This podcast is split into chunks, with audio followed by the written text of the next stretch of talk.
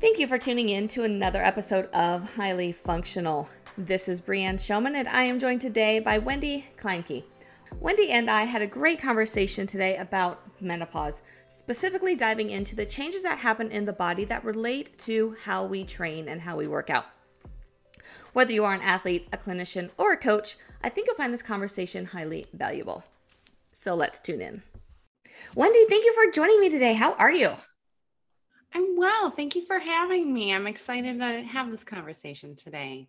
Yeah, I'm excited to talk to you. Um, you you cover an area or you coach women specifically that it's a huge population that I think is just not served enough. Um, it's something I don't talk about enough because I'm not quite there myself, but I know I'm going to be approaching it soon. So I'm excited to dive into this conversation from just a personal standpoint, but also to help the many athletes and coaches out there. Uh, but before we dive into that, just a little bit of introduction. Who are you? So my name is Wendy Kleinke. I have been um, personal training for about a decade, and um, you know, coaching clients along the way. I have a bachelor's degree in exercise science, and I specialize in helping women who are right at that menopausal age, uh, just to help them like regain their strength and their restrictions are not necessarily weight loss, but a lot of times that will happen along the way. Yeah, and I, you know, menopause is this thing that it's always thrown out there. We know as females we're going to hit it at some point, and I think we when we're in our 30s and younger 40s, it's like we kind of start hearing the horror stories of all these bad things that happen when we hit menopause. Um, you know, the hot flashes and just the hormonal shifts and, and all these things that can happen with it. Um, but I think it's also important to mention that really positive things can happen too if we know how to do the right things for our body. Um, so let's kind of dive in first. Like, what's happening to the body during menopause that's like changing? Like, how are from just from a workout perspective, what's changing in our bodies that changes like how we feel on a day to day basis? So I think it's important to first off know and understand that your body is going to respond to stress pretty much in the same way and that will trigger a hormonal response. So matter so no, no matter how old you are or what kind of stress you are coming across, your body is going to respond in the same way by raising your cortisol levels, which then impacts other hormones and also um, like causing your cholesterol to start producing, like your body to start producing more cholesterol. So I think it's important to first kind of lay the groundwork that like stress is going to, and it doesn't matter. Like it doesn't matter if it's chemical, emotional, or physical. So emotional stress, like that's going to be, you know, like your traffic on the drive to work, the stuff that you get from relationships, your your boss breathing down your neck, like that's going to be emotional stress. Chemical stress is pretty much anything you put into your body or don't put into your body. So that means the food that you eat, the water that you do or do not drink, the medications that you may be taking, alcohol, any kind of substance will, can cause chemical stress and then uh, physical stress like that that is any kind of trauma. So like if you get into a car accident or you hurt yourself or exercise is also considered physical stress. Doesn't necessarily mean that stress is bad. It's just that too much stress can really impact your life. So first and foremost like it's important to look at the body holistically especially with with respect to stress how old you are what you have going on in your life and understanding and knowing that managing stress doesn't just mean working out because sometimes that can do different things. Um, but really trying to get a hold of it from all aspects. So it's kind of my little soapbox, on stress um, because at, you can be stressed out at any age. But what happens when your body starts to go like approach and go through menopause is your hormone levels start changing. And i'm not going to get into all the science behind that because it's it's a lot um, but just knowing that um, hormones affect other hormones and your vitamins and minerals are also like also have relationships with your hormones managing the symptoms of menopause can really be helpful by paying attention to the minerals that you that you're consuming. So from a health standpoint like you know health and fitness are different.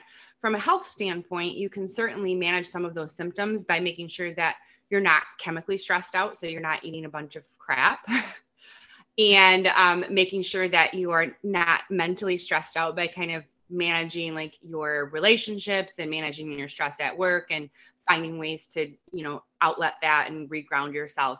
And then also physical. So like if you've always if you've always impacted a lot of really heavy like physical stress like if you've been an avid exerciser your whole life it may be a point in time where you might actually have to start shifting gears on how you approach exercise does that answer your question yeah yeah it definitely does and i like how you talk about the food component as chemical stress because we talk a lot about it as you know we hear a lot as far as the inflammation it causes and the gut health and the just underfueling and, and all that. But relating it to stress is, com- is a completely different viewpoint and one that I've never really considered before. Well, thank you. I, I put a lot of time and thought into stress because I know that my clients that are not actually managing their stress have the most inflammation. They have the most trouble losing the weight. They have the most trouble getting a hold of like things that are going on outside of them. So you have people who are trying to get a hold of their body, but they're not necessarily getting a hold of their stress. And stress has such a huge impact on the way that your body, like chemically and physically, works. That if you don't get a hold of it and you're just doing all these things, like you're not going to get anywhere. So I've seen it time and time again where women will come in and they'll think that like exercising for stress, because that's what their doctor told them to do, is going to be the answer and they're like i don't understand i'm i'm working out i i don't feel stronger i feel weak you know i i i don't you know i'm i'm trying to eat all the right things and i'm not eating a bunch of crap but their their mental stress is totally out of control so um there there's that component and then there's also the component of you know like anytime you open up a package like you are putting god knows what chemicals into your body you know, whatever preservatives are in it. And I don't care if it says all organic or whatever on the package. Like if it's in a package, they've put something in it to make it have that shelf life. You know what I mean? Yes, absolutely. So we all deal with stress. Everyone from, I don't know, probably toddler age at some we probably have some level of stress at toddler age, but we all deal with stress throughout our life. What changes with the hormonal shifts of menopause that cause us to like gain more weight, lose the muscle mass, just respond differently to those stresses or stressors than we did say 2 years prior to hitting that menopause point. So one of the the biggest shifts is obviously like with women it's a change in estrogen and with men it's going to be a change in testosterone. But what happens when you have those those big dips is you have your your your bones don't still get the same things that they needed that they initially got from the estrogen levels. Your mm. muscles pull from the bones to get what they need. So your bones and your muscles get weaker at the same time. And the best way to combat that is to first off try to have a healthy foundation. Like if you've got a good muscular stru- structure to begin with, you need to keep moving, you need to keep picking up weights and you need to keep challenging your body if you have been sedentary, which I think a lot of people kind of are. I mean, in this day and age, a lot of people have jobs where they sit and they're they're not as active as we were in, you know, centuries past. And the body wasn't made for that. The body was not made to sit in a chair. So what happens when you when you go through that shift is it, it your body's actually becoming a little bit more efficient because it, you're telling it that it doesn't need all the muscle and that it doesn't need all the bone density but as we all know, if you do not keep your your bones and your muscles strong, it makes breaks easier. A hip break can, I mean, it can be deadly. So as you age, all of the components of fitness become more and more important. So balance and flexibility become more to the forefront and those are things that people tend to ignore younger like in their younger years because they just don't feel that it's important it comes to them very naturally and they don't feel like it's something that they necessarily want to focus on. But balance becomes more important as falls become more and more detrimental. So as you age, all five components of fitness become more profound. Like you need the muscular strength, you need the muscular endurance, you need to have that, you need to have a healthy heart. Like you need to be making sure that you're challenging your heart and that it's, you know, not too late for that. And then you need balance and you need the flexibility. So when you go through menopause, like I'm just going to stick with menopause because that's what I specialize in. But like when you go through menopause and you have those hormonal changes, all that like coming naturally to you is kind of out the window because that's basically what estrogen is doing for you. It's making things kind of come a little bit more naturally. Um, with that being said, your body just starts it starts behaving differently. It starts um, it starts pulling those nutrients out of your muscles to to give your bones what they need. But then your bones also get more brittle because they don't have the muscle to protect them. Okay, that makes sense. So when we are stick with active people first. Um, like if someone's very like they go to the gym five, six days a week, like they're used to working out, they're used to training, maybe they're still competing. As they approach menopause or are going through menopause, like what do we need to start looking at as far as programming and what's happening with workouts or what maybe needs to be added into to to a workout in order to still get have results not have that muscle breakdown and and all all those things? So as you're approaching and going through menopause you're still going to want to be working out by lifting weights and working on your your muscles at least two to three times a week but those other days that you're going you're going to want to spend some some extra time and dedicate it to stretching dedicate it to range of motion dedicate it to um, making sure that you still can can use your arms in big sweeping motions because it does become more and more important as you age. I'm sure you've heard of frozen shoulder syndrome. That comes from not using it right? So even though um, it may seem like it's well this is not difficult just because it's not difficult doesn't mean it's not important like stretching is extremely important and can cause all kinds of problems if you don't. So if you're at a point where your your muscles are kind of losing that elasticity and you need to work on it a little bit more, like collagen depletes, you know, starts depleting actually around the age of 25, but it starts showing up like in your face and your joints like usually after the age of 40. But you start losing that that that elasticity that you had in your youth that means you have to work on it. so that's where the stretching kind of comes in. So you're going to have to shift your workouts a little bit more to make sure that you're hitting all those components. Uh, because a fit individual isn't just a number on a scale. It's not just somebody who's super strong. You know, like you can have somebody who really shines in one aspect, but that does not necessarily make them fit. You know, like you can have somebody who's extremely overweight, but can run for a long distance and has great cardiovascular health doesn't make them fit if they are, you know, if, if they don't have a lot of muscle and they they don't have the balance and the flexibility.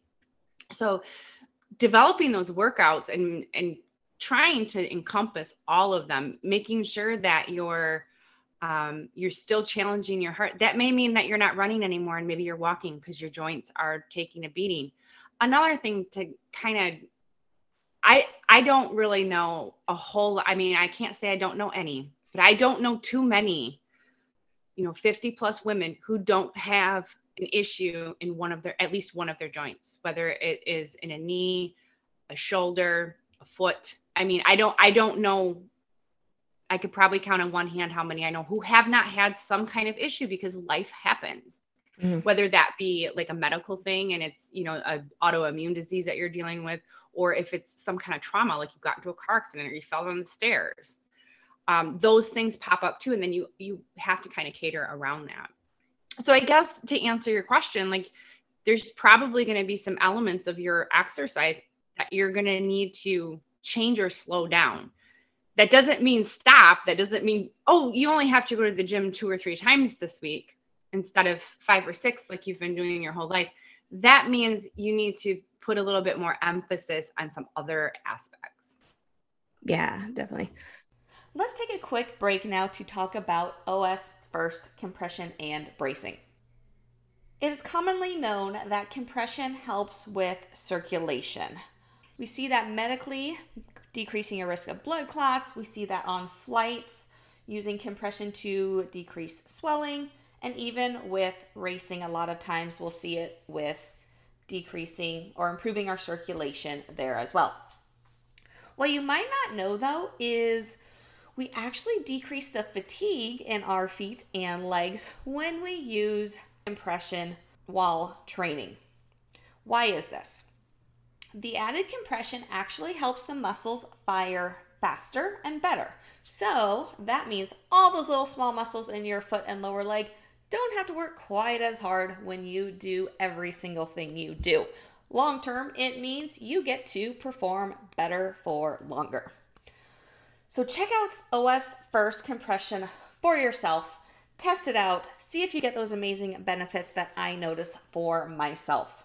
You can head over to os1st.com to check out all of their amazing products. And if you use code GETYOURFIX at checkout, you can save 15%. You can also head over to getyourfixpt.com slash partners, get a direct link to OS1st, as well as see all the other partners that I have some discounts for. And now let's get back to the conversation. Is it, I'm curious when you mentioned slowing down, is it more, excuse me, of like that we physically like need to to protect something or is it more of just like i know you know say runners they we aren't as fast as in our 50s as we were in our 30s like it's just not normal. We get slower over time. Um usually for the most part i'm sure there's some anomalies out there. Um but is it something that like we just like that happens that physically slows us down or well, with age, like your your body is going to start naturally kind of depleting. Like I mentioned, like your collagen levels start dipping when you're in your 20s, and then you get to a point where your body doesn't make it anymore. So your body, it, it's not the same as it was when you were in your 30s because you're not you're not operating the same way as it was. I mean, basically from the moment you're born, although you're living, you're you're also dying, right? Mm-hmm. Uh, so with that being said, like, and it's going to be based on individual. It's going to be based on the choices that that person made. Uh, I can remember a time when my aunt was in her 50s and she was going to all these boot camps and she was not like a um, she would exercise kind of inconsistently but all throughout her life so when i say inconsistently like her con- her when she was being really good she was going like two or three times a week and then she'd go for months without exercising at all. So then she would get into it. So she felt like she was somebody who was always taking care of her body. And she was getting advice from a woman who, and I'm not saying that this woman's not educated because she was very educated, very PhD educated. However, this woman was drawing from her own experience. And she said, Well, don't let these 20 year old girls think that you can't do it. You can do it my aunt took her boot camp two years in a row and two years in a row she blew out her knee.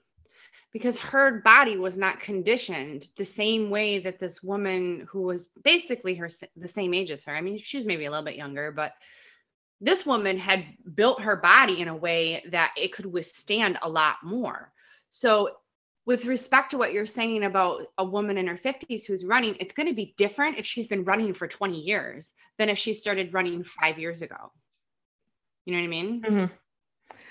So, on that note, on that person who maybe just is starting to get into working out, wants to do some races, wants to, you know, maybe getting inspired by friends, family, whatever to go do things. What do, how do we start getting into working out knowing that the hormonal changes have happened or are happening and that our bodies are going to be a little bit different than they were, say, in our 30s. Well, the great part about somebody who's just starting is if you teach them the right way initially, they're not going to have developed, um, I don't want to say bad habits, but they're not going to have fallen into their favorite things. As somebody who likes to exercise, um, that there are definitely things that are my favorite and things that I I know I need to be better about. you know, like even when it comes to like lifting weights, there's certain things that like I just, I honestly, I w- really don't like doing my abs. It's not fun for me, you know? Um, but when you have somebody who is kind of new to exercise, you can teach them those good habits of stretching, right? So, like if you've got a new runner, you can teach them how to dynamically warm up and how to um, cool down in a way that is going to keep their muscles from getting too tight. When your muscles are too tight, I mean, that's where tears come in. You know, when mm-hmm. there when there's weaknesses or when they're too tight, like that's where you can really have an injury. So you can actually keep them a lot safer just because you can help them to develop things the right way. You can help them to encompass all of it and teach them the importance of it as they go. Okay, that makes sense. That makes sense. Something else is coming to mind that um, I'm curious about is I know I've worked with several clients over the years who, um, as I was working with them, things were going great. And then they started developing some different like aches, pains, sorenesses, things like that. And then that conversation turned to, well, I'm going through menopause right now. And I know some of it can be related to that. Why does that happen? Why does like even if it's not injury related why does like more things kind of start popping up when when we go through menopause? Yeah that happens uh, mainly because of of course you have that hormonal change but like for example one thing that most women are well aware of is that hot flashes are very common. Mm-hmm. right? Hot flashes are also very common in diabetic people because your body responds the same way. And when you cut sugar out of your diet, the hot flashes go away. Okay. That's what I've that's what I've heard from several different women, many of my clients that are over that age that when they actually cut it out, sugar and alcohol because alcohol converts directly into sugar, hot flashes go away. The same thing happens when a diabetic's blood sugar is running high is they will get hot they, they will get hot, they will get irritable, they will get very grouchy. Um, diabetes is very prevalent in my family. I have a type 1 daughter, and my, my father was type 2, my sister was gestational. It is definitely a thing, like the irritability. And if you look at them side by side, they both have to do they're both coming out the same way as you're hot you're frustrated you're irritable and if you lower the blood sugar, those symptoms go away. So, with that being said, insulin is a hormone. Hormones are impacted by other hormones.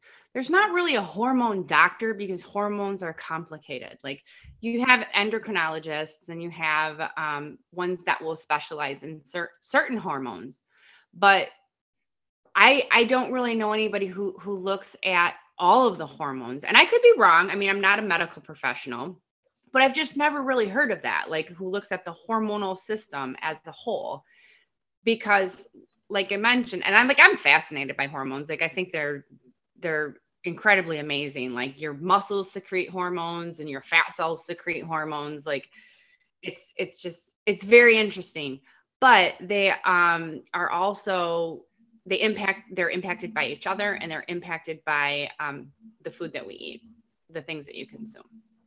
So in order to get a hold of that sometimes that means that you need to look at what you're putting in your mouth or not putting in your mouth because if you're dehydrated that is a chemical stress.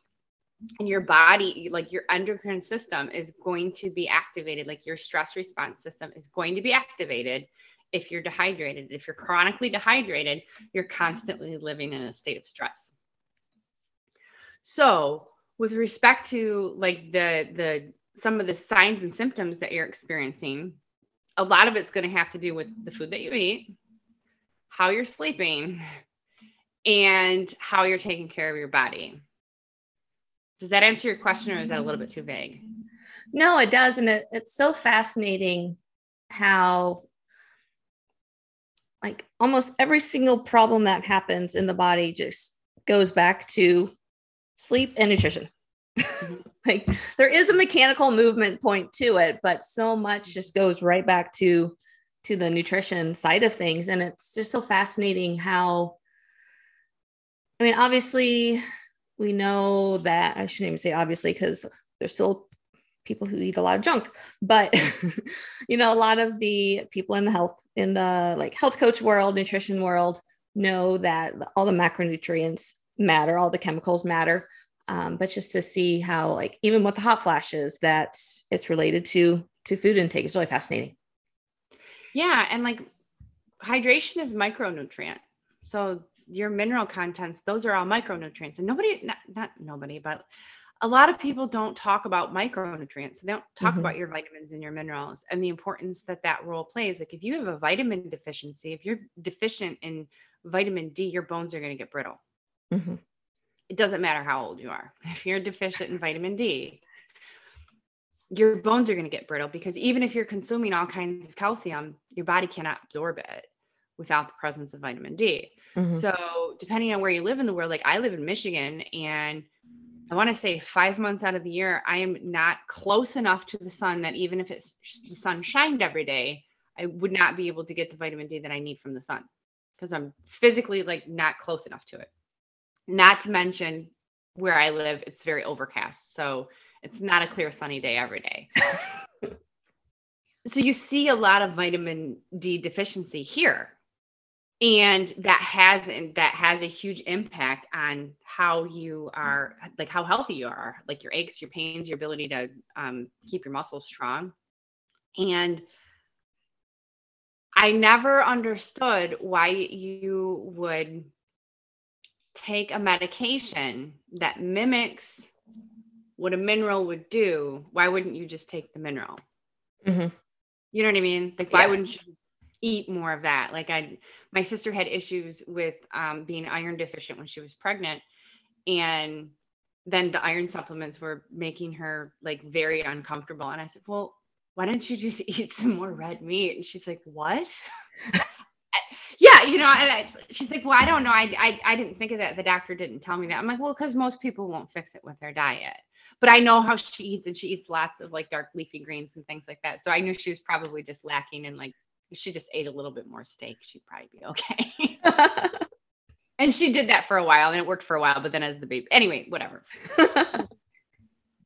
but yeah, it just it's it's just fascinating to me why you wouldn't just try to correct it with something more natural. Yeah, it is really interesting how people just want that like well, which pill should I take to to get this rather than what foods can I eat differently? Um, super interesting though about the sun distance. I never thought about that being a factor for the vitamin D absorption by the body. Yeah, I mean your body um, absorbs through the skin um, just as easily, if not better, than it does internally. You know, our skin is our largest organ. Uh, another thing is magnesium.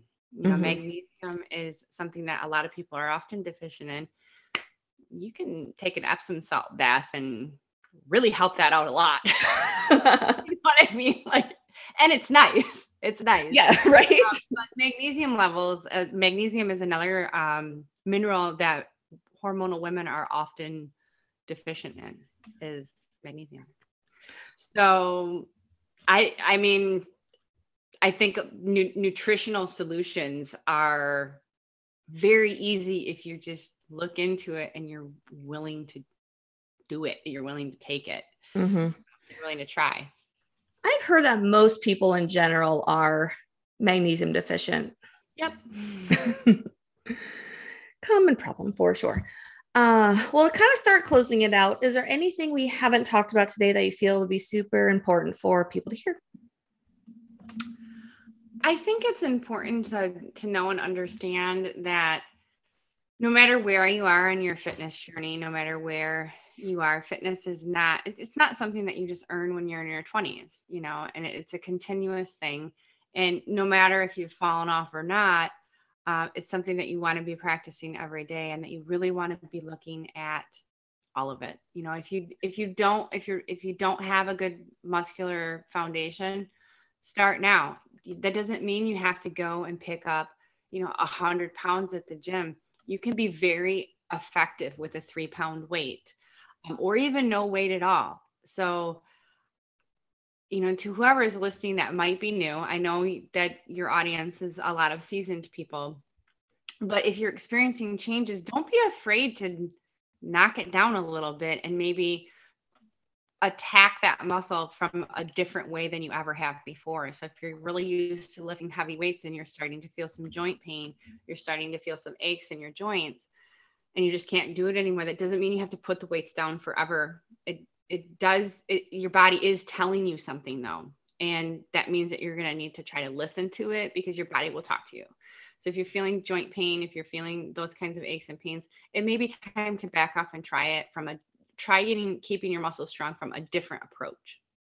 So that would be um, one thing, and then just I mean you got to just keep moving. You got to keep keep trying to make sure you're you're you're hitting all those components and make sure you're stretching. Stretching is so important. So make, make sure you're stretching. All the boring stuff you're making us do. I know, I know. It's it's boring, but ultimately like it can save you a lot of heartache and save you a lot of um, potential injuries and it'll make you more fit and you'll be more well well-rounded there you go. There you go. Well definitely great information today for the athletes for the coaches who are listening um, who might be working with women who are menopausal. Um, so super helpful. If someone has more questions for you where can they find you? Um, so you can opt into my Facebook group and my email through the adventureseekingwoman.com. Uh, that is like that's my page that's geared towards uh, you know menopausal women who are trying to get a hold of their their not a hold of their emotions, trying to get a hold of their hormones. Sometimes their emotions, emotions too. um, but that's probably the best place to um, get in touch with me and um, you know we can connect there um, I'm on Facebook, so you can you can find me on Facebook um, and friend me on there, and we, we we can chat, whatever's easiest for you. Awesome. Well, thank you so much. This was super informative. Thank you, Brianne. I really appreciate you having me on your show today. Thank you. I really hope you enjoyed today's episode and got some great information from it. If you are looking for more great information, I encourage you to go check out getyourfixpt.com. There you can gain access to blog posts, other podcast interviews, my online programs, and the Race Prep Masterclass, which is for you if you are a chronically injured runner with foot and ankle issues. Once again, that is all at getyourfixpt.com. And I hope you join us next week for another great episode.